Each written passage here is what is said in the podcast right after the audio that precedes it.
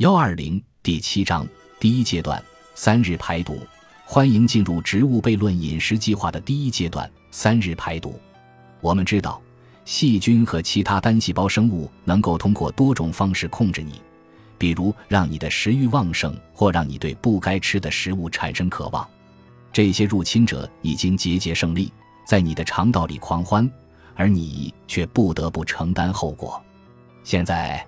是时候把他们都赶出去了，就像园丁或农民会先准备土壤再种植一样，在种下有益菌的种子之前，你也需要先把你的肠道环境治理好。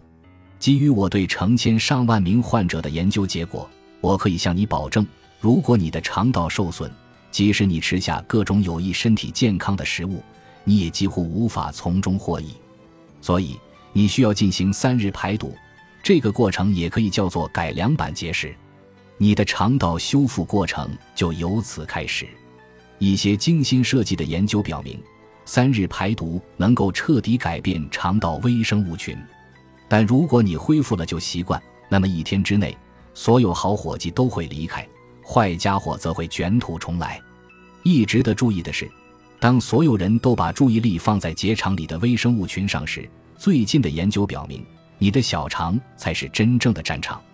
二，所以，植物悖论饮食计划会把关注点放在你的整个肠道，以及生活在你体内和体外的微生物群上。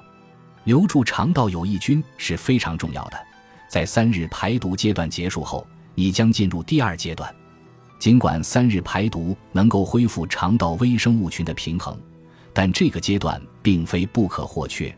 如果你愿意。也可以跳过三日排毒阶段，直接进入第二阶段，但你可能需要更长的时间才能看到效果。